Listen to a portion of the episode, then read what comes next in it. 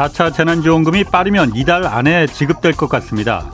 계속 영업 금지 대상으로 묶여 있던 업종에는 최대 500만 원, 또 지자체에 등록된 노동상에게도 50만 원씩 지급될 예정이어서 이 전체 재난지원금 규모는 19조 원이 넘을 것으로 예상됩니다.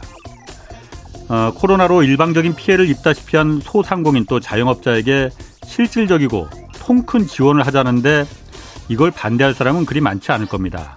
다만 어디서 돈을 마련할 건지가 문제겠죠. 어, 여당의 정책위 의장은 재원을 마련하는데 세금을 올리는 방법은 지금 생각하지 않고 있다고 말했습니다. 그렇다면 정부가 국채를 발행해서 국가 빚으로 조달하겠다는 건데 이건 다음 세대의 부담을 떠넘기는 형태라서 뭐 그리 바람직하다고 볼 수는 없겠죠. 코앞에 닥친 선거를 의식하지 않을 수는 없겠으나 국정을 책임지는 정부와 여당이 조금 더 용기를 가졌으면 합니다. 세금을 올려야 할 충분한 이유와 또 명분이 있다면 국민들에게 설명하고 동의를 구해서 그 방법을 찾는 것이 원칙입니다. 과거 독일은 통일 비용 조달을 위해서 국민들을 설득해 사회 연대세라는 명목으로 소득세와 법인세를 한시적으로 올린 바 있고 또 일본도 동일본 대지진 복구를 위해서 한시적으로 소득세를 올린 적이 있습니다. 분명한 건 우리 국민 모두는 코로나 극복을 위해 일방적인 희생을 견뎌내고 있는 소상공인과 자영업자에게 지금 큰 빚을 지고 있다는 겁니다. 안녕하십니까. 저는 경제와 정의를 다 잡는 홍반장 KBS 기자 홍사원입니다. 홍사원의 경제쇼 출발하겠습니다. 유, 유튜브 오늘도 함께 가겠습니다.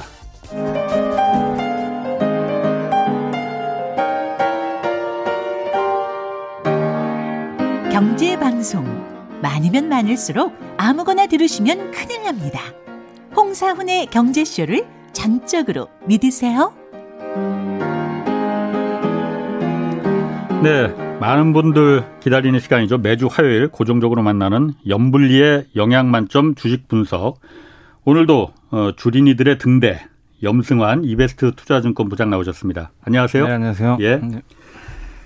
아, 먼저 오늘 뭐 오늘도 그 문의가 굉장히 많이 들어올 것 같아요. 네네. 그래서 주식과 관련해서 염승환 부장에게 질문 있으신 분들 짧은 문자 50원, 긴 문자 100원이 드는 샵 9730으로 문자 보내주시기 바랍니다.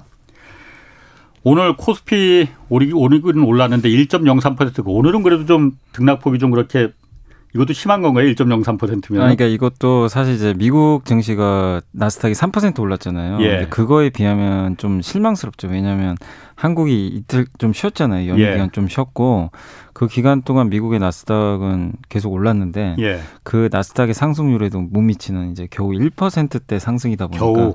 예 왜냐하면 장중에는 거의 3%까지 올랐었는데 오전 중에 예, 예 근데 이제 중간에 갑자기 이제 중국에 우리 한국으로 치면 이제 그 금감원장 같은 분이 나와가지고 예.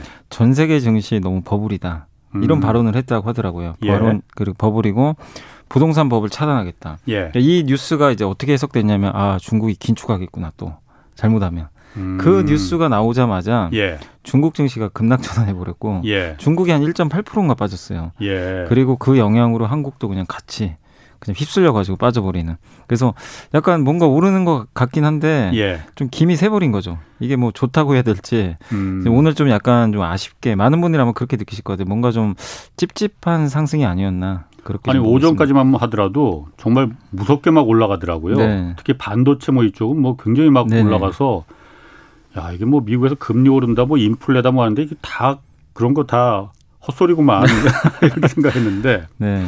근데 지난번에 제가 느낀 게 지난번에도 말씀하셨지만 이제 재미없는 장이 계속 이렇게 갈 거다 하셨는데 네. 지금 보면은 오를 때 막 막 어떤 데 3, 2% 3%막 3%. 이렇게 오르니까 굉장히 재밌더라고요, 솔직히 말해서. 네. 롤러코스터 타는 네. 기분이라서 이렇게 급등락이 이렇게 변동성이 큰 게 흔한 일입니까? 아니, 흔하진 않죠. 이유는 사실. 뭐예요, 그러면? 그러니까 지금 이제 이렇게 변동성이 커진 건 예. 사실 이제 어쨌든 우리 한국 증시가 미국과 중국의 영향을 엄청나게 받잖아요, 지금 예. 최근에. 근데 이제 그 미국의 주식시장이 이렇게 크게 변동성을 보이는, 보이는 이유 중에 하나도 뭐 말씀하신 대로 금리인데 금리가 그동안 너무 가파르게 올라왔잖아요. 예. 그러다 보니까 금리에 영향을 미치는 성장주인 그 나스닥 시장이 워낙 안 좋았고 예. 나스닥이 빠지면 한국은 한국은 시가총액 1등부터 10등까지가 사실은 대부분 성장주예요. 옛날엔 네. 안 그랬거든요. 네. 지금 1등 삼성전자부터 최근에 뭐 카카오나 삼성바이오 이런 기업들이 다 시가총액 10등 안에 포진하고 있는데 예. 이 기업들이 다 성장 기업들입니다. 그럼 나스닥에 음. 연동이 돼요. 그럼 금리의 영향을 받잖아요. 금리가 높으면은 그 성장주는 좀 투자를 기피하게 되고 네, 통상적으로 네. 지금 금리가 워낙 낮았으니까 그런 성장주에 다 투자가 예. 몰렸다 이거죠. 예. 예. 근데 이제 최근에 금리가 너무 튀니까 예. 나스닥이 빠지는 날 같이 충격을 받고. 예. 근데 반면에 그런 날은 또 다우가 올라요. 다우가 음. 오르는데 문제는 다우가 오를 때는 우리나라의 경기 민감주가 오르거든요. 뭐 예를 들면 은행이나 예. 철강, 화학, 조선 이런 게 오르는데 근데 예. 그쪽은 예전에 비해 시총이 작아졌어요. 그러니까 증시에 큰 영향 안 줘요. 그래서 음. 한마디로 나스닥을 따라다니는데 근데 지금 지난주부터 보면 나스닥도 막 급등락을 하거든요. 그러니까 하루는 금리가 진정되면 나스닥이 급등을 해버리고요. 금리가 조금이라도 튀어버리면 예. 바로 한 2, 3%가 빠져버려요. 그러니까 그런 것들이 자꾸 반복이 되니까 예. 한국 증시도 그냥 나스닥을 따라서 굉장히 좀 불안정하게 움직일 수밖에 없는 거고. 그러니까 음. 금리가 좀 안정돼야 되거든요. 예. 근데 이제 금리가 지금 계속해서 1.6 갔다가 1.4까지 떨어졌죠. 좀 떨어졌어요. 예, 그러니까 이런 것들이 좀 안정적 올라가더라도 뭐 천천히 올라가면 상관없는데 뭐 갑자기 1.3에서 1.6으로 튀질 않나. 예. 1.6에서 1.4도 큰 거거든요. 빠지는 게. 이러다 보니까 주식 시장에도 그게 바로 영향을 주는 것 같고 그리고 한 가지 더가 방금 말씀드린 대로 중국 증시의 영향을 무시할 수가 없어요. 최근에 예. 한국 증시가 되게 좋을 때는 있잖아요. 중국 증시 빠지든 말든 신경도 안 써요. 그냥 음. 한국 시장 알아서 갑니다. 예. 근데 한국 시장이 흔들릴 때는 주변 변수에 되게 휘청해요. 그래서 오늘도 보면 중국이 아까 이제 제가 뭐 그 말씀드린 대로 뭐 긴축 얘기가 좀 나오다 보니까 예. 3% 오르던 증시가 장중에 플러스 0.5%인가 쭉쭉 밀려버렸어요. 엄청난 하락이거든요. 사실 예. 고점 대비하면 그 정도로 지금 한국 증시가 최근에 좀 워낙 힘이 없다 보니까 중국의 조그마한 이슈에도 그냥 같이 연동이 돼가지고 예. 흔들리는 모습이 나오고 있습니다. 그래서 이런 것들이 뭐 많이 나오는 건 아닌데 확실히 시장 체력이 좀 약해진 상태 상태다 보니까 예. 주변 변수에 굉장히 좀 뭔가 변화가 좀 심한 그런 모습들이 좀 펼쳐지고 있는 것 같아요. 한국의 요즘에 개인 투자분들도 사실 보면은 오늘 주식도 많이 팔았더라고요. 예. 하루 빠지는 날은 사고 오르는 날은 정리하는데 과거에는 안 그랬어요. 꾸준히 샀거든요. 살 때 꾸준히 사고. 근데 최근에는 하루 건너 이렇게 사고 팔고 반복하고 있고 외국인도 마찬가지입니다. 샀다 팔았다 샀다 팔았다. 기관들은 아시겠지만 살 여력이 없고. 예. 그러니까 특별한 지금 매수 주체도 없어요. 지금 보면 음. 증시를 이끌 만한. 그러다 보니까 시장이 중심을 못 잡고 자꾸 금리나 나스닥, 중국 증시 따라가지고 예. 흔들리는 모습이 나오는 것 같은데 결국 이거를 진정시키기 위해선 뭔가 해외 변수가 일단 좀 진정이 돼야 될 것 같아요. 뭐 미국의 금리라든가 예. 중국 증시가 좀 안정감을 찾든지 아니면 한국의 뭔가 뭐 개인이 됐건 외국인이 됐건 상관없어요. 누군가가 꾸준히 매수할 수 있는 주체가 들어와야 되는데 예. 그런 게 보이기 전까지는 당분간은 좀 어쩔 수 없는 좀 변동성이 노출될 수밖에 없는 것 같습니다. 아까 그 중국 그 긴축 얘기 가능성 얘기를 잠깐 하셨잖아요. 네. 그러니까 중국에 있는 어, 한국의 금감원장 그 네, 그런, 있는 네, 분이 그 얘기를 네. 했다고 하는데 사실 중국이 긴축으로 간다면은 사실 굉장히 큰 영향을 우리한테도 주는 거잖아요. 그 가능성 있는 얘기입니까? 실제로 어떻습니까? 그러니까 중국이 그러니까 거기서 이제 그 음보감해라고 하는데 그게 이제 우리나라 지금 금감원 같은 역할을 하나 봐요. 예. 근데 이제 거기서 했던 얘기가 이제 그분의 발언이니까 근데 미국과 유럽 시장이 좀 버블 아니냐. 예. 약간 이런 식의 뉘앙스로 언급을 했고 거기다가 중국의 부동산 버블에 대해서도 약간 경고를 했더라고요. 예. 그렇다는 거는 뭐 지금 당장 뭐 긴축을 하겠다는 게 아니라 뭔가 좀 이상 신호가 감지되면 예. 긴축을 하겠다는 거거든요. 근데 이게 새로운 건 아니고 이미 1월 중순부터 중국이 한 번씩은 그 중국이 이제 유동성을 좀 회수하는 모습들이 한 번씩 보였어요 장중에. 예. 금리가 한 번씩 갑자기 뻥뻥 튀었거든요. 그때마다 예. 한국이 그냥 뭐 발작하는 것처럼 음. 중국이 그 금리가 튀면 갑자기 증시가 쭉쭉 빠지고 예. 그거 맞물려서 외국인도 같이 던져버렸거든요. 예. 그래서 일각에서는 중국이 금리 인상할 수도 있다 이런 얘기가 되게 많이 돌아요. 긴축 음, 얘기. 음. 근데 저는 그렇게 안 보는 이유 중에 하나가 일단 중국은 항상 이런 버블을 싫어해요. 버블이 안 생겼다 하더라도 예. 사전에 그런 걸 차단을 합니다. 왜냐하면 이제 음. 버블이 생겼을 때 휴유증이 너무 심각하니까. 예. 그래서 지금 약간 그런 것들을 좀 미리 사전에 좀 조, 조절하려는 좀 모습들이 좀 나오는 것 같고. 왜냐하면 최근에 그 중국 증시도 사실 많이 올랐었거든요. 예. 그런 게 하나 있고 그다음에 중국은 우리가 이제 언론 기사를 통하면 중국이 되게 돈을 많이 푼 거라고 생각들 하시잖아요. 예. 실제 별로 푼 게 없어요. 크게 아, 생각, 예, 거의 푼 게 없습니다, 사실은. 음. 그러니까 중국이 작년에 코로나에서 제일 먼저 탈출한 것도 사실이지만 그 영향도 예. 있지만 실제 언론 기사랑 다르게 뭐 중국이 뭐 대규모 부양책 한다 음. 이런 얘기들이 나왔지만 실제로 자금 집행한 게 별로 없어요. 이게 예. 따지고 보면은 근데 미국은 엄청나게 풀었죠. 그렇죠. 그러니까 푼 게 없는데 뭐 유동성을 갑자기 조이고 말기에 그렇게 많지는 음. 않거든요. 음. 긴축을 단행할 만한 게 그렇게 없는 거고 그리고 자, 과거의 데이터를 보면 중국이 긴축을 단행했던 시기가 언제냐면 물가가 되게 높을 때였어요. 그러니까 기본적으로 물가 상승률이 3에서 한 5% 정도 갔을 때 긴축을 많이 단행했습니다. 예전에 아마 기억하실 거예요. 중국의 뭐 돼지고기 가격이 막 급등하면 그렇죠. 예, 예. 갑자기 막 중국이 금리를 올리고. 예, 예. 근데 요즘에 물가가 좀 오른다고 하잖아요. 근데 물가 올라가는데 이제 마이너스에서 플러스로 이제 전환됐거든요. 음. 그러니까 아직도 물가 상승률은 과거의 긴축 시기랑 대입해 봤을 때 굉장히 낮은 위치예요. 음. 여기서 그렇다고 갑자기 경기가 과열도 아니거든요. 사실 따지고 보면. 예. 그 상황에서 중국이 선제적으로 긴축하는 것도 좀 제가 봤을 때는 좀 무리가 있는 것 같고 어쨌든 중국이 어떤 의도로 이런 것들을 좀그 계속 컨트롤할지 모르겠지만 이런 이제 데이터들이나 그런 돈을 푼 과정이나 그런 유동성 규모를 봤을 때 중국이 여기서 갑자기 긴축으로 선회를 해가지고 뭔가 액션을 취할 가능성은 저는 그렇게 높지는 않다. 일단 그렇군요. 이렇게 보고 있습니다. 어쨌든 우리 투자자들 입장에서는 지금 그러면 미국뿐만이 아니고 중국의 어떤 그 정책이나 방향성 이것도 주의해서 좀 봐야 되고 그렇지만 현재로 봤을 때 연부장님 판단에는 중국이 긴축을 할 특별한 이유가 지금 이 소문과는 달리 네.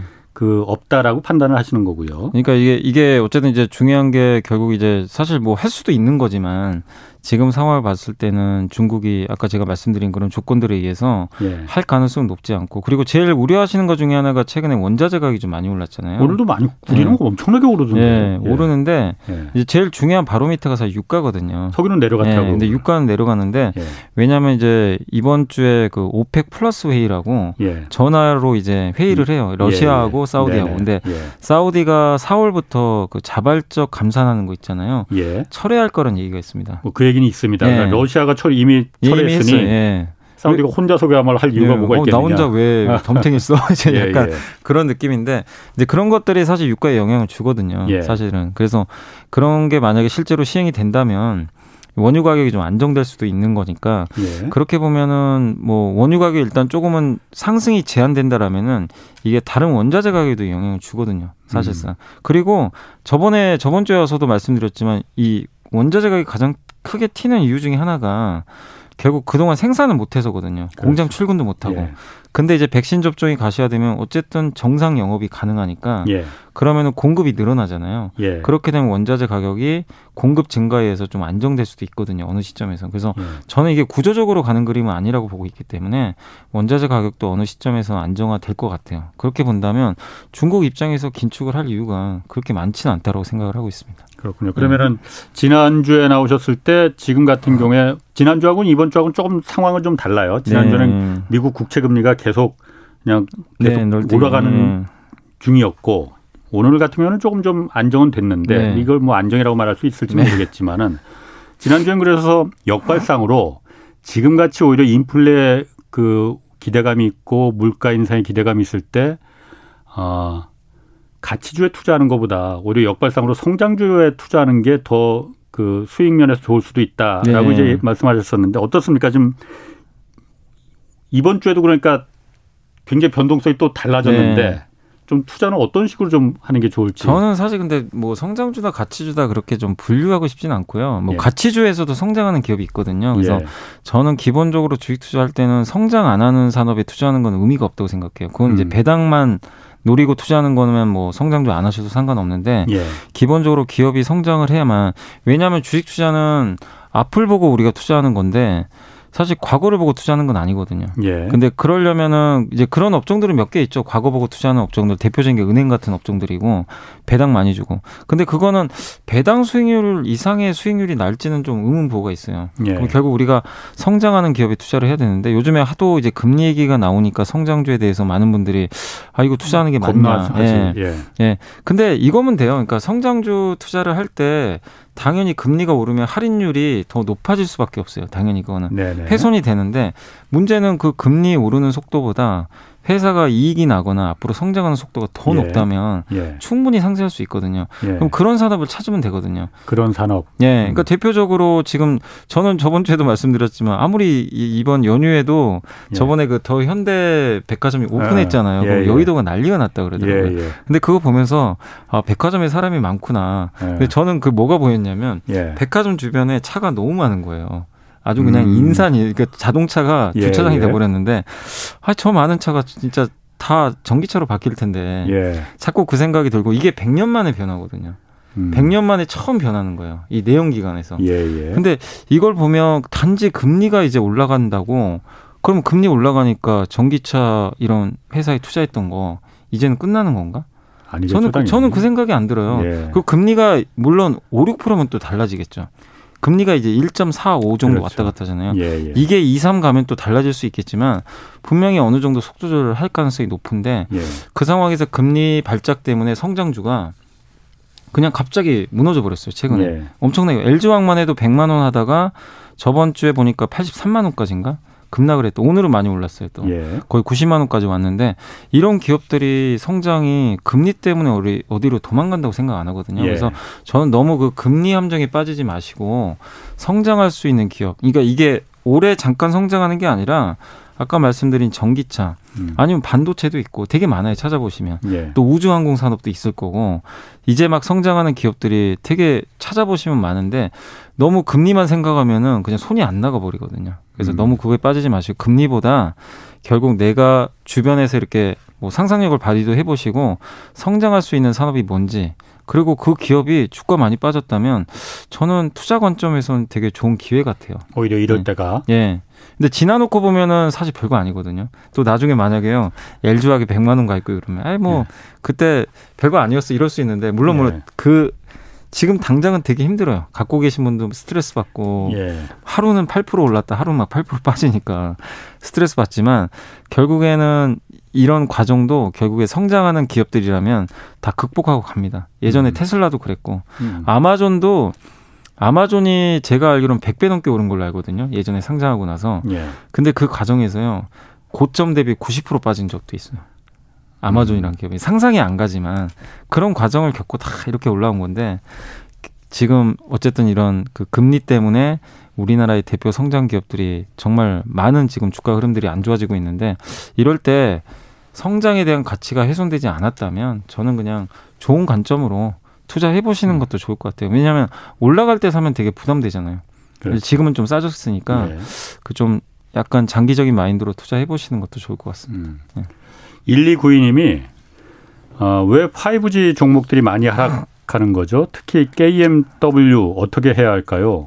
라고 물어보셨네요. 이게 왜 그러냐면요. 일단 네. 그 5G 장비주에 대해서 작년하고 올해 초까지 애널리스트 분들이 예. 되게 좋게 많이들 쓰셨어요. 왜냐하면 그 근거가 있는 게 미국에서 주파수 경매가 있어요. 우리나라도 주파수 경매를 하잖아요. 예. 예. 그리고 경매를 해서 낙찰을 받으면 통신사가 이제 발주를 하죠. 통신 장비 같은 거 네네. 기지국 설치하고. 예.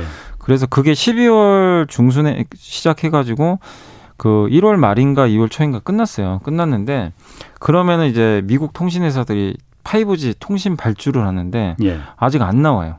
그걸 기대를 했는데 계속 delay가 되는 거예요. 이게 음. 나와야 되는데. 음. 음. 그리고 이번에 5G 주파수 경매가 역대 최대였대요. 엄청났대요, 규모가. 그러니까 주파수 경매는 끝났는데 네. 장비 발주를 아직 안 하더라 이거죠. 네. 왜냐하면 업체가. 작년 7월엔가 그 주파수 경매가 한번 끝나고 예.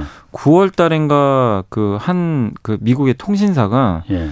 그 어, 버라이즌일 겁니다. 제가 기억하기로는 삼성전자에 예. 8조 원짜리 수주를 하나 안겨줬어요. 음. 그래가지고 그때 5G 장비주가 엄청나게 올랐거든요. 예. 예.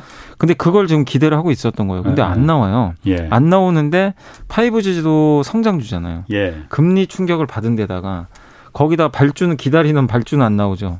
그리고 KMW 왜 빠졌냐면 항상 KMW가 요즘에 실적 발표하는 거 보시면 아시겠지만 어닝 쇼크가 나와요.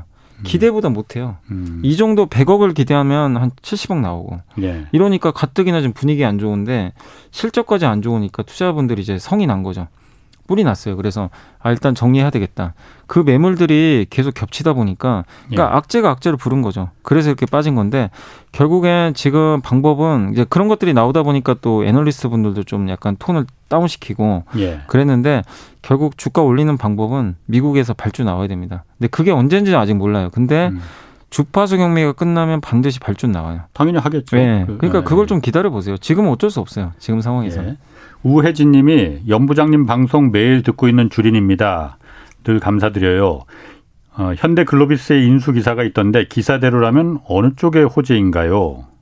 글로비스 인사요? 저는 어떤 기사를 말씀하시는지 모르겠네요. 인수 기사가 있다는데 인수 기사라는 거는 저 제가 여기까지 왔을 때는 아직 본 적은 없는데 그러니까 현대 글로비스 그냥 말씀만 드리면 예. 제가 그 기사까지 확인을 못 해봤는데 최근에 나왔던 뉴스가 뭐냐면 이제 수소 사업이나 이쪽으로 많이 사업을 영역 확대한다라는 그런 얘기가 있어요. 원래 물류 회사인데 예. 근데 아마 그걸 할 가능성이 있고 그다음에 중고차 현대차가 뭐 중고차 사업한다는 얘기 많이들 들어보셨어요. 거예요. 음. 근데 그거를 글로비스가 아마 담당할 겁니다. 만약에 예. 허가가 떨어지면 예. 그런 게 하나 있고 또 현대글로비스가 지금 미국에서 기아차가 뭐 조지아 공장이 있는데 추가로 그 전기차 공장을 짓는다는 얘기가 많이 돌아요. 예. 근데 지금 아직까지 확정된 건 아닌데 왜냐하면 미국에서 사업을 하려면 미국에서 공장을 짓고 전기차 생산을 해야 됩니다. 왜냐하면 울산 공장에서 수출을 하면 세금 면에서 좀 불리해요.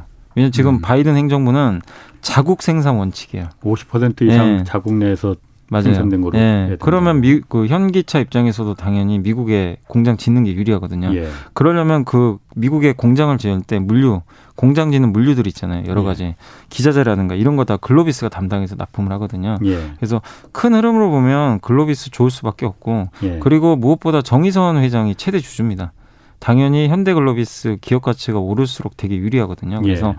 어쨌든 현대글로비스에 대해서는 현대차가 하고 있는 다양한 사업들을 현대글로비스가 많이 지금 포지셔닝이 확대되고 있어요. 예. 그런 걸 본다면 저는 되게 긍정적인 그림이 앞으로 그려질 것 같아서 그리고 주가도 그렇게 비싸진 않거든요. 그래서 그렇군요. 한번 계속 장기적으로 보시면 좀 좋을 것 같아요. 글로비스. 수출이 굉장히 지금 잘 되고 있어요. 네네. 2월 달 같은 경우에는 뭐 9년 만에 최대 실적이라고 하는데 네. 이게 사실 경기가 다시 이제 정상으로 정상을 넘어서 좋은 방향으로 가고 있다는 그 어떤 그 전조의 지표라고 볼 수 있지 않나요, 이거? 네, 아니 저는 그래서 제가 저번에도 수출 어. 잘 봐야 된다. 예. 매월 그 우리나라는 한 달에 세 번씩 발표하고 10일 단위로 끊어 발표하잖아요. 예. 근데 지금 이제 2월 어제죠. 어제 나왔는데 2월 수출이 9% 증가했고 예. 근데 사실 작년하고 대비해 보면 작년에는 명절이 지금보다 그때 1월 말인가에 있어가지고 예. 조업일 수가 더 많았어요. 그럼 이 음. 작년 2월이 더 수출이 늘었어야 되잖아요. 조업일 수가 3일 손해 봤어요. 예. 그런데 9%가 늘었다는 건 그걸 감안해도 되게 잘 나온 거고 일평균 수출액은 예. 26%가 증가했대요. 이게 평균이 26%. 예, 그럼 역대 최고라고 합니다. 거의. 어. 어마어마한 수치거든요. 어. 그러니까 우리가 지금 생각하는 것보다 많은 분들이 시장이 너무 막 이렇게 급등나가니까 어 이거 진짜 뭐가 안 좋은 건가 이럴 수 있는데 실제 데이터들은 너무 좋고 여기서 좀 품목들만 몇 개 말씀드리면 다 우리나라 주력 그 제품들이 두 자릿수 이상 수출액이 늘었어요. 예. 반도체가 13.2%, 예. 자동차가 무려 47%, 석유화학이 22%, 그다음에 스마트폰 있죠 무성통신 예. 이게 10%, 그다음에 바이오도 되게 좋아요. 근데 물론 바이오는 진단 키트. 진단 키트 음. 수출이 좀 많아 가지고 예, 예, 예. 그게 하나 있고 그다음에 2차 전지 전기차 배터리가 10%. 그러니까 우리나라의 주력 품목들 모두가 두 자릿수 이상 상승을 했고 그다음에 그 지난 5개월 동안 우리나라 수출 데이터가 꾸준하게 다 증가를 했어요. 그러니까 이런 걸 보면은 한국의 펀더멘털은 지금 이상 뭐 나무랄 데 없이 예. 너무나 좋은데 시장만 지금 반신반의하는 것 같아요. 계속 이 수출과 이익은 증가하는데 예. 시장은 아 이거 너무 많이 오른 거 아니야? 너무 좀 급하게 오른 거 아니야? 예. 이런 이제 가격적인 부분 때문에 많이 부담을 느껴서 흔들리는데 제가 계속해서 강세론으로 좀 보고 있는 이유 중에 하나가 이런 수출 음, 데이터거든요. 음, 그렇겠네요. 이게 꺾이면 저도 약간 접을 수도 있겠죠. 음. 근데 이게 지금 여전히 우리가 제가 생각하는 것보다도 되게 잘 나오는 것 같아요 예상보다. 예. 예. 그리고 이 수출 데이터가 잘 나온 이유 중에 하나가 보통 PQ라고 하는데 P가 단가고 예. Q가 물량이거든요. 예. 근데 반도체 같은 경우는 최근에 가격 올라가죠. 가격이 올라가는데 단가까지 올라가요. 아니, 그러니까 물량까지 증가를 해요. 그러니까 D램이 지금 4달러까지 올라갔다고 예. 그러는데 예. 이걸 이제 우리가 흔히 말하는 P와 Q가 같이 가는 건 슈퍼사이클이라고 그러거든요. 슈퍼사이클이 예. 드디어 도래했다. 예. 근데 왜냐하면 이게 진짜로 지금 데이터로 확인이 되고 있잖아요. 예. 이게 일시적이냐 예. 아니면 장기화 되느냐 여기에 대해서는 말들이 많아요. 뭐 어떤 분들은 이거 뭐 이러다 아, 또 꺾이는 거 아니냐. 예. 계속 갈수 예. 왜냐하면 2017년도 하반기하고 2018년도에 그게 보이다가 꺾여버렸거든요. 음. 근데 이번 사이클은 더 길게 보는 이유 중에 하나가 일단은 스마트폰이 지금 중국 같은 경우는 22개월 만에 역성장하다가 1월 달에 드디어 플러스 전환했어요. 스마트폰에 이거 많이 들어가잖아요. 디램이. 예, 예, 예. 디램이 많이 들어가고 서버용 디램 시장이 드디어 돌리기 시작했고 아마존이나 구글이나 페이스북 같은 데가 투자를 좀 줄였다가 예. 이제 조금씩 늘리기 시작하는데 하반기엔 더 늘어나요. 이게 하나가 더 있고 그 다음에 이 디램이나 이쪽에서 중요한 것 중에 하나가 이제 자동차에 들어가거든요. 예. 물론 자동차에 들어가는 디램은 얼마 안 돼요. 자동차에 들어가는 디램은 기본적으로 스마트폰이 6기가 들어가는데 자동차 1기가밖에 안 돼요 지금. 근데 자율주행차는 자율주행차는 8기가 들어간다고. 예. 8, 8기가에서 많으면 뭐 80기가 얘기도 나오는데 예. 얼마가 될지 모르지만 최소한 스마트폰보다 많이 들어가거든요. 네. 근데 실제로 테슬라 모델 3 같은 경우는 8기가가 들어간대요.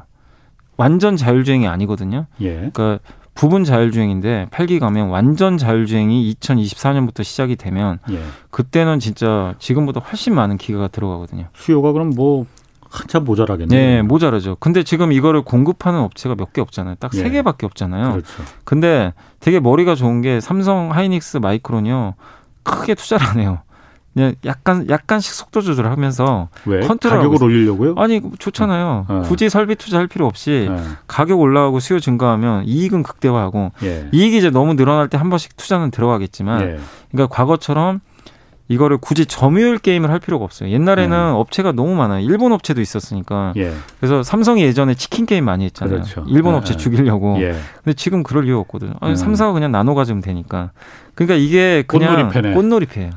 네, 그러다 보니까 디램 슈퍼 사이클이 예. 수요만 계속 받쳐주면 계속 이어질 수밖에 없는 그림이에요. 수요는 그런데 지금 말씀하셨다시피 일단 자율주행 시대가 열리면은 네. 다른 걸 다 떠나서 그 자동차에 들어가는 딜의 메모리 반도체 수요만 해도 스마트폰에 뭐 지금 뭐 10배가 된다, 20배가 된다 그러니까 얘기를 하는데 그냥 그냥 알기 쉽게 설명드리면 예전에 말씀드렸지만 이 스마트폰이 1년에 14억 대 팔리는데 예. 자율주행 시대가 되면 스마트폰 18억 대가 새로 생긴대요, 그냥. 음. 이 시장이 그냥. 예. 그러면은 지금 반도체 가격은 여러분이 한번 상상을 해보시면 어디까지 갈지. 그렇겠네요. 우리가 네. 상상해봐도 딱 답은 나와 있는 것 같아요. 그 연합뉴스에서는 그 수출 그 한국 수출에 대해서 제목을 그렇게 뽑았더라고. 한국 수출 완전히 살아났다라고 네. 하는데 이게 뭐 그런데 좀 정황을 보면은 바이든 행정부가 일단 트럼프 행정부 때와 마찬가지로 그 보호무역주의를 지금 표방하고 있잖아요. 그러니까 아까 말씀하셨듯이 Buy America 그러니까 미국 내에서 생산되는 거 우선적으로 좀 구매하겠다라는 부분도 네. 있고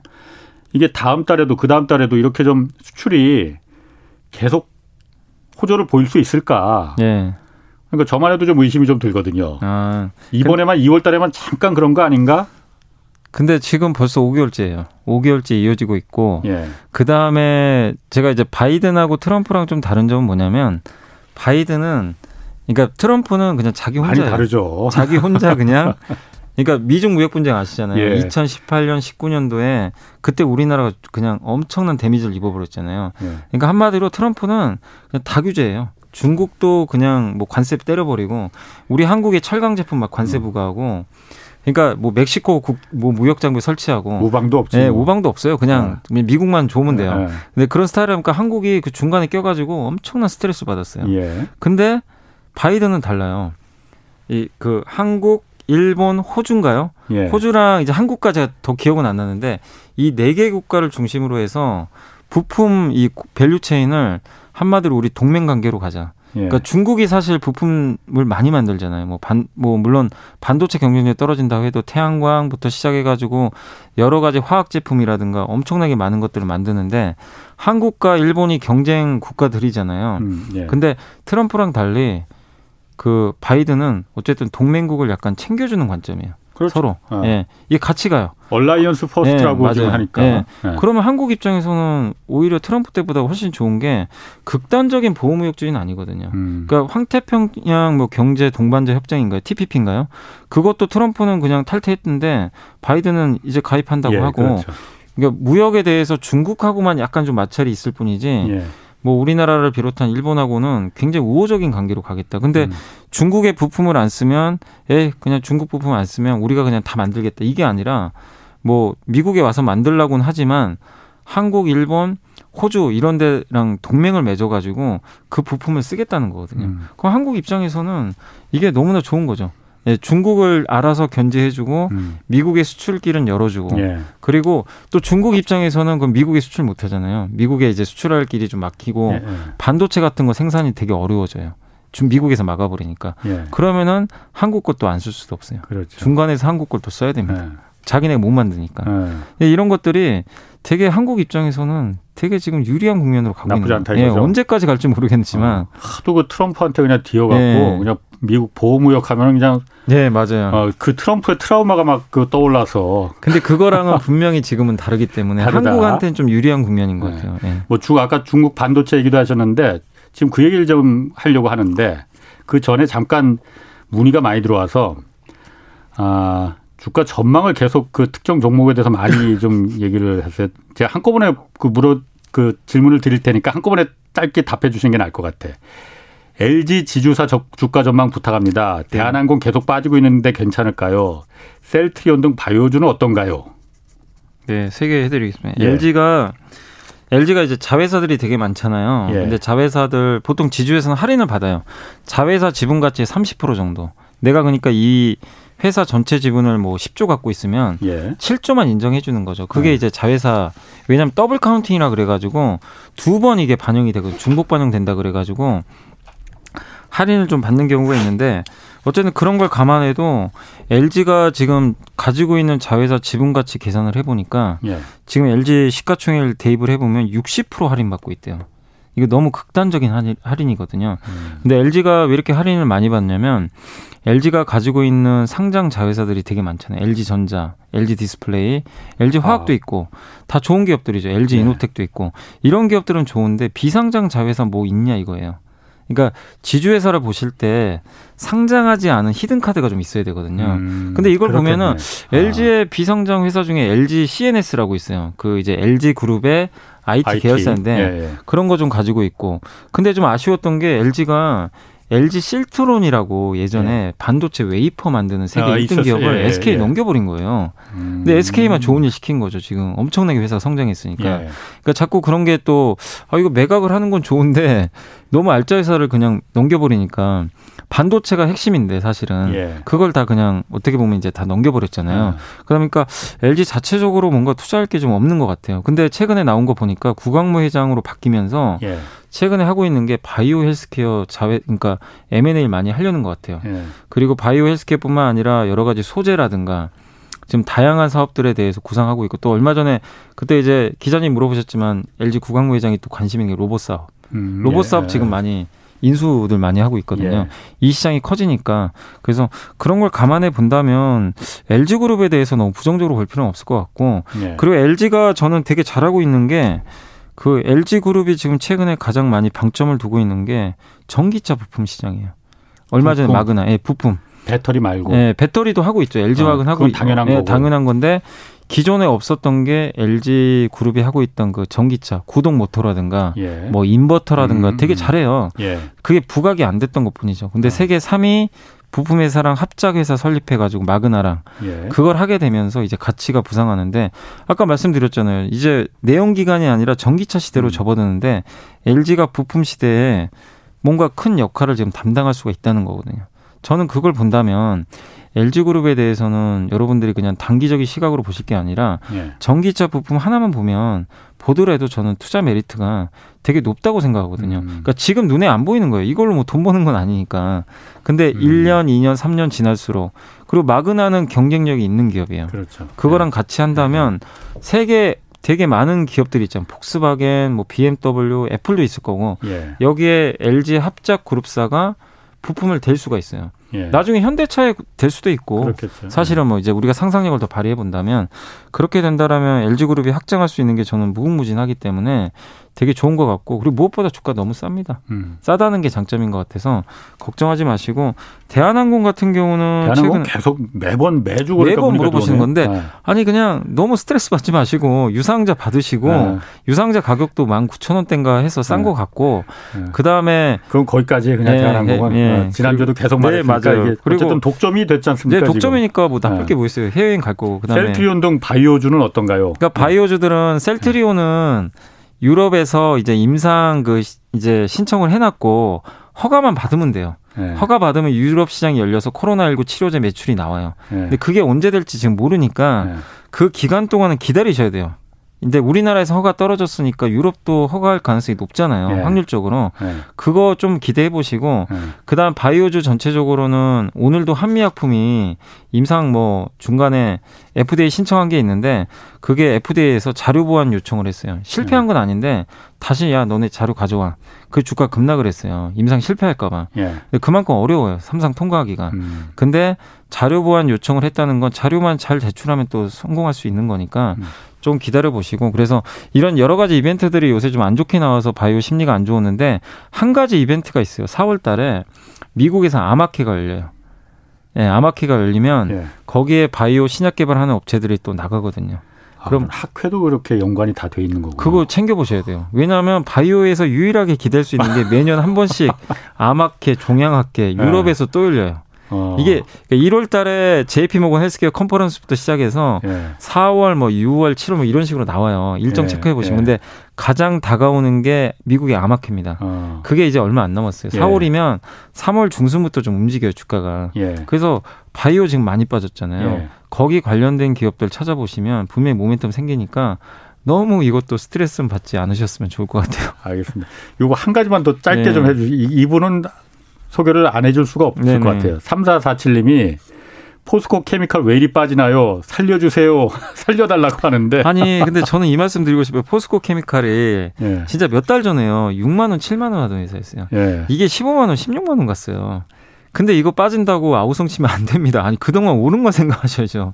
너무 많이 네. 올랐어요. 포스코 케미칼 네. 기업 내용에 아무런 문제 없습니다. 없는데 내용은? 주가가 너무 과도하게 올라서 음. 기간 조정 아무리 테슬라도 한 번씩 쭉쭉 빠지잖아요. 예. 그것처럼 생각하시면 돼요. 그래서 그렇군요. 가격 조정 좀 필요한 음. 구간이니까 그 정도로만 해석하시면 좋을 것 같아요. 지금 그냥 조정 네. 중이다라고 생각하시면 네. 된다는 네. 거고 그 반도체 중국 반도체 얘기 좀좀 해볼게요. 지금 엊그제 기사 보니까 중국의 그 반도체 굴기가 무너졌다. 그 아, 대형 예. 중국 국책 사업으로 국책 사업은 아니지만은 하여튼 중국 정부가 추진하던 대형 그 반도체 프로젝트가 하나 무너져서 회사를 뭐 청산하는 절차에 네네. 들어갔다. 뭐 이게 사기와도 연관이 있다. 뭐 이런 기사가 좀 뜨더라고요. 예. 이게 무슨 내용입니까? 이게 뭐냐면 이제 음. 이 회사 전에도요. 그러니까 중국의 그 칭화 유니 그룹인가요? 그 예. 회사를 비롯해 가지고 2017년인가 16년부터 중국이 이제 우리 한국 따라잡겠다고. 왜냐하면 중국이 한국에서 반도체 수입하는 게 물량이 어마어마하거든요. 네. 그러니까 이제 시진핑 주석 입장에서는 이거 다 자립하면 너무 좋은 거잖아요. 네, 네. 비용도 줄고. 예.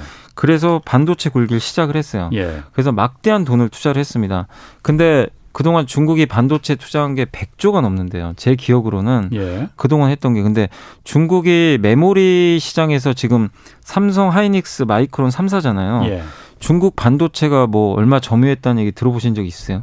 거의 없죠. 없지. 실제로 예. 0%래요. 예. 어. 메모리 반도체 점유율이. 음. 그러니까 우리가 그 메모리 반도체 하면 되게 많이 쓰이잖아요. 예. 그러니까 스마트폰에 쓰이는 게 고사양이고 우리 그 집에 보면 밥솥 있죠. 네. 밥솥 아니면 전자계산기. 네. 여긴 중국산 들어가요. 어. 그런 것들은 사실 고부가 가치 산업이 아니에요. 그런 그렇겠죠. 것들은 네. 그냥 되게 쉽게 만들 수가 있어요. 예, 되게 예. 저부가 가치죠. 예, 그런 것들은 중국산이 있는데 예. 우리가 그런 거 인정 안 하잖아요. 예. 우리가 인정하는 건 스마트폰 그렇죠. 아니면 뭐 자동차, 가전제품 이런 것들인데 여기에 들어가는 고사양 제품은 한국이 다 싹쓸이 하고 있고. 음. 근데 중국 회사들은 그런 고부가 가치 산업을 하기 위해서 예전에 SK 하이닉스 음. 관련된 인재들도 영입도 하고 하고 예. 그다음에 중국에 이번에 보니까 이번에 나왔던 회사가 HSMC인 것 같아요 이름이. 예, HSMC라고 예, 맞죠? 우한에 예, 있는 예, 그 맞아요. 회사라고 그러더라고요. 그 네. 중국의 TSMC 있잖아요. 타이완에 예, 타이완에 예. 그 세계 예. 1등 그 예. 삼성보다 1등 회사 그 파운드리 예, 파운드리 예. 그 회사의 최고 기술자 장상희 씨라고 있더라고 하더라고요. 그 사람은 2017년에 CEO로 영입을 했어요. 음. 영입을 해가지고 아 그러면 사람만 데려다가 하면 아 우리 되겠지 이래가지고 22조를 투자해가지고 했는데 장상희 씨가 중간에 중국의 SMIC라는 그 시스템 반도체 에서 옮겨버렸어요. 하다 안 된 것 같아요.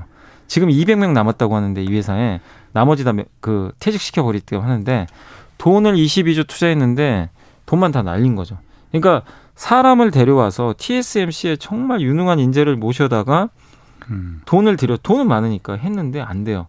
그게 왜 안 되냐면은 양산 기술이 있대요. 그러니까 삼성전자에 아무리 좋은 기술력을 가져다가 예. 100조를 들여가지고요. 예를 들면 중국 우한에 설비를 그대로 본따 가지고 해도 안 된대요. 그 양산 기술이라는 거는 예. 사람 데려다 한다고 되는 게 아니래요. 돈을 들인다고. 음. 삼성전자도 지금 디램을 만들기 위해서 지난 몇십 년간 엄청난 시행착오를 거듭했잖아요. 그게 노하우거든요. 예. 이거를 모방을 할 수가 없대요. 음. 왜이 말씀을 드리냐면 삼성의 그러니까 삼성이든 뭐 하이닉스든 마찬가지인데 오늘 당장 디램을 생산이 딱 들어갔어요. 그럼 디램이 언제 나오냐면 3개월 후에 나온대요. 음. 양산품이. 음. LED는 오늘 나오면 저녁에 나온대요. 그다음에 LED는 L, 굉장히 빠르네. 네, LCD는 3일 후에 나오고 예. OLED가 한 2주 후에 나온대요. 예. 그럼 이게 무슨 얘기냐면 예. 그 중국이 아무리 따라잡으려고 해도 지금 들어가도 3개월 격차가 생겨요. 근데 음, 이게 음, 격차는 음. 점점 벌어지거든요. 예. 그만큼 기술력은 삼성전자, 하이닉스, 마이크로는 이 텀을 가지고 계속 앞서 나가는 거고 만약에 디램을 오늘 만들어서 내일 나오면 기술 격차가 크진 않을 수가 있거든요. 예. 그만큼 어렵다고 하더라고요. 이거 만드는 게. 디램을 만드는 게. 음. 그래서 돈만 가지고 할 수 없는 거고 파운드리도 마찬가지잖아요. 파운드리는 더 어렵겠죠. 미세 공정으로 갈수록. 그렇죠. 삼성이 돈 가지고 아무리 노력을 해도 TSMC 못 쫓아가잖아요, 지금. 예. 그런 상황에서 중국의 HMC가 22조 투자한다고 따라잡을 수 있는 지금 분야가 아니거든요.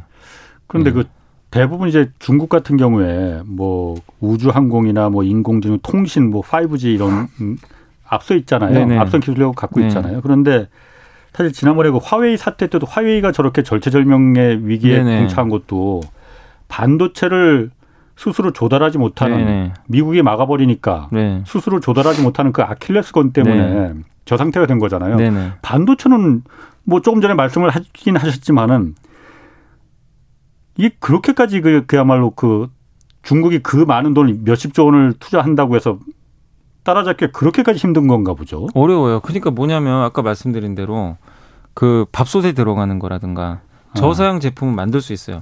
근데 지금 스마트폰에 들어가는 거는 기본적으로 6기가에서 6기가들 뭐 들어가기도 하고 하는데 네. 그 메모리 같은 경우 지금 뭐 최근에 보면 뭐 10나노 뭐이 요즘에는 5나노 얘기도 나오기도 하는데 이 나노라는 게 이제 우리가 웨이퍼가 있잖아요. 웨이퍼에 네. 선을 그리는데 그게 나노가 적을수록 그냥 펜 펜으로 생각하시면 돼요. 굉장히 미세한 가는 펜. 얼마나 가늘게 네. 그릴 수 있느냐 회로를. 그거, 예, 그거를 가늘게 그릴수록 그 웨이퍼 하나당 만들 수 있는 칩의 개수도 많고 집적도가 높아지는 예, 고품질의 네. 제품이 나와요. 그 예를 들면 삼성전자는 3 나노면 정말 미세하게 만들 수가 있는데 중국 업체들은 이걸 만들 수가 없어요. 3나노로. 그럼 삼성이 3나노 제품을 만들어서 출시를 했는데 그러면 다른 뭐 PC 업체나 스마트폰 업체 입장에서 생각해 보세요. 중국이 만드는 10나노 제품을 쓰시겠어요? 음. 아니면 삼성이 만드는 3나노 제품을 쓰겠어요?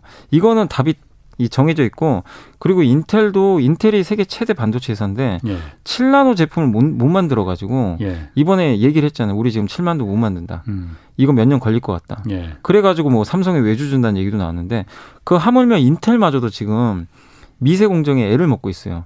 이 기술력은 그냥 단지 돈 있다고 되는 게 아니라 장비도 수주를 해야 되고 그 장비 가지고 양산 경험도 풍부해야 되거든요. 예. 이걸 할 수 있는 업체가 TSMC랑 삼성밖에 없어요. 예. 하이닉스도 사실 지금 못해요. 이 비메모리 쪽에서는. 예. 그래서 이번에 EUV 뭐 몇 대 도입을 했다고 하는데 하이닉스 같은 그런 좋은 기업도 이제 막 그걸 시작을 하거든요. 근데 중국 음. 업체가 양산 경험도 제대로 안 되고 10개 만들면 두세 개 그러니까 두세 개 양, 양품이 나오고 나머지 7, 8개는 다 불량품이 나와요. 그런 상황인데 이거를 그냥 단지 돈만 태운다고 해서 사람 가져다가 할 수 있는 제품이 아니라고 하더라고요. 그러니까 반도체는 다른 제품하고 다르게 이 기술력이 지금 삼성전자 TSMC가 그냥 한마디로 넘사벽이래요. 네. 쫓아갈 수가 없다고 합니다. 네. 그래서 중국이 아무리 돈을 해도 지금 안 되는 거예요. 다른 제품과 다르게. 그러니까 폴리실리콘, 태양광이랑 LCD나 뭐 OLED도 할 수 있고 다 할 수가 있어요. LED도 할 수 있고. 네. 근데 반도체는 지금 차원이 다른 문제라고 하더라고요. 그래서 사실상 좀 쉽진 않을 것 같아요. 아니 그러면은 추격자가 없다는 말 아닙니까? 네, 없어요 그러면? 지금. 메모리든 비메모리든. 네. 그러면은 계속 꽃놀이가 그냥 계속 가는 거예요. 그냥 꽃놀이죠. 그러니까 이렇게 대접받는 거죠. 근데 예를 들면 중국이 여기에 뛰어들어서 뭔가 성공을 했어요. 예. 뭐몇 년 전부터 준비했는데 이게 만약에 성공을 했다고 치면 중국 업체들이 뭐 낸드도 뛰어들고 이랬으면 우리나라 삼성 하이닉스가 이 정도 주가 못 가죠. 그렇군요. 대접 못 받아요. 근데 몇 년간은 아직도 걱정할 필요는 없는 것 같습니다. 오늘 그 카카오 그 액면 분할 얘기를 좀 그 해야 되는데 네. 시간이 그렇게 뭐 많지는 네. 않은데 액면 분할 한다면서 카카오가 지금 네. 액면 분할이 일단 뭔지 간단하게 좀 설명을 좀. 그러니까 액면가가 음. 보통 뭐 500원, 100원, 뭐 5,000원이 있는데 그 액면가에다가 이제 발행 주식수를 곱하면 네. 사실은 이제 그 기업이 자본금이 나오거든요. 네. 처음 시작하는 자본금이 나오는데 그래서 처음 기업을 설립할 때 그 처음에 액면 그대로의 가격이라고 보시면 좋을 것 같아요. 예, 예. 설립했을 때. 그 가격이 5천 원도 있고 500원도 있고 100원도 있는데 카카오는 500원이고 예전에 삼성전자가 5천 원이었잖아요. 예, 예. 삼성전자가 5천 원이 100원이 됐고 예. 근데 대신에 액면가가 5천 원짜리가 100원으로 낮아지면 그 그만큼 가격은 떨어지잖아요. 5분의 1이 되는 예, 예, 5분의 1이 되고 삼성전자 음. 같은 경우는 5천 예, 50분의 1도 되고 그러면 그만큼 주가가 뭐 예를 들면 카카오가 지금 50만 원이면 5분의 예. 1이면 10만 원이 되는 거죠. 네. 근데 대신에 주식 수는 그만큼 늘어나요. 다섯 배가 늘어납니다. 예. 예. 그럼 기업 가치는 사실 변동이 없는데 예. 뭐가 좋냐면 삼성전자를 이제 많은 분들이 투자할 수 있게 된 배경도 옛날에 옛날로 따지면 지금 400만 원이거든요. 예. 근데 지금 삼성이 이제 8만 원이잖아요. 예. 그러면 내가 한 주 사는데 문제가 없어요. 음. 옛날에 400만 원이면 음. 400만 원이 있어야 한 주 살 수가 그렇지. 있었어요. 예, 예. 근데 카카오도 50만 원이면 한 주 사기가 부담스러운데 예. 아니 얼마 전에도 이게 직장인 몇 분이 아 50만 원이면 부담돼서 못 사겠다고 아, 이런 얘기 예. 하셨는데 예. 공교롭게 이제 10만 원 정도 되면 조금 더 가벼워지거든요. 우리가 접근성이 좋아지죠. 예전에 애플과 테슬라도 액면 분할을 해가지고 가격을 다운시켰거든요. 예. 그러다 보니까 접근성이 좋아지고 예. 그래서 액면 분할은 정말 좋은 것 같아요. 왜냐하면 지금 주식의 저변을 확대한다는 측면에서 황제주들이라고 불리는 뭐 LG 생활건강도 있고 옛날에 아모레 퍼시픽도 거의 주가가 400만 원 했었거든요. 예. 그거를 이제 액면 액면 분할 해 가지고 30만 원, 40만 원에 거래할 수 있게 만들어 놨는데 저는 카카오의 이번 결정은 정말 좋은 결정인 것 같아요. 그럼 액면 분할을 이제 하면은 하게 되면은 그 이후가 중요한 거잖아요. 네. 주로 호, 이게 액면물이라는 건 호재에 속하는 거라고 볼 수 있는 거죠. 네, 왜냐하면 사실 기업 가치는 아무 변동은 없어요. 그렇죠. 가치는 그대로인데 네. 예. 가격이 싸 보이잖아요. 예. 그러다 보니까 내가 카카오를 50만 원일 땐 내가 못 샀는데 예. 5만 원이 되면 뭐 예를 들면 10만 원이 되면 예. 안 샀던 사람들이 살 수가 있어요. 그럼 수요가 늘어나잖아요. 예. 주식 수급 면에서 되게 유리하고 예. 그리고 보통 이제 거래량이 적었던 기업이 거래가 늘어납니다. 음. 거래가 늘어나는 유동성이 증가한다는 얘기거든요. 예. 매매하기가 훨씬 더 활발해지니까 예. 좋을 수 있는 거고. 근데 과거에 보면 보통 액면 분할하고 나면은 예. 결정하고 나선 주가 올라가는데 분할하고 나서는 조정받는 경우도 되게 많았어요. 아, 그러니까 결정했다 하면은 그 소식이 나오면 공시에 뜨면은 올라가는데 예. 그러니까 분할 전에는 예. 근데 분할하고 나면 예. 전에 아모레도 그랬고요. 예. 삼성전자도 내려갔죠. 액면 분할할 때가 어. 꼭지였어요. 예. 근데 왜냐하면 그때는 근데 그게 저는 액면 분할 때문이라고 생각을 절대 안 하는 게 그때 당시 업황이 고점이었어요. 예. 근데 카카오는 지금 업황이 고점이냐 그거 같지는 않아서 약간은 좀 다르게 움직일 것 같습니다. 그렇군요. 예. 뭐 어쨌든 그 주의 깊게 좀 봐야겠네요. 네. 카카오. 아무튼 좋은 뉴스 같습니다. 알겠습니다. 네. 오늘 감사합니다. 지금까지 이베스트 투자증권 염승환 부장이었습니다. 다음 주에 뵙겠습니다. 네, 감사합니다. 예, 홍사원의 경제쇼 오늘 여기까지입니다. 내일 4시 5분에 다시 찾아뵙겠고요. 지금까지 경제와 정의를 다 잡는 홍사원의 경제쇼였습니다.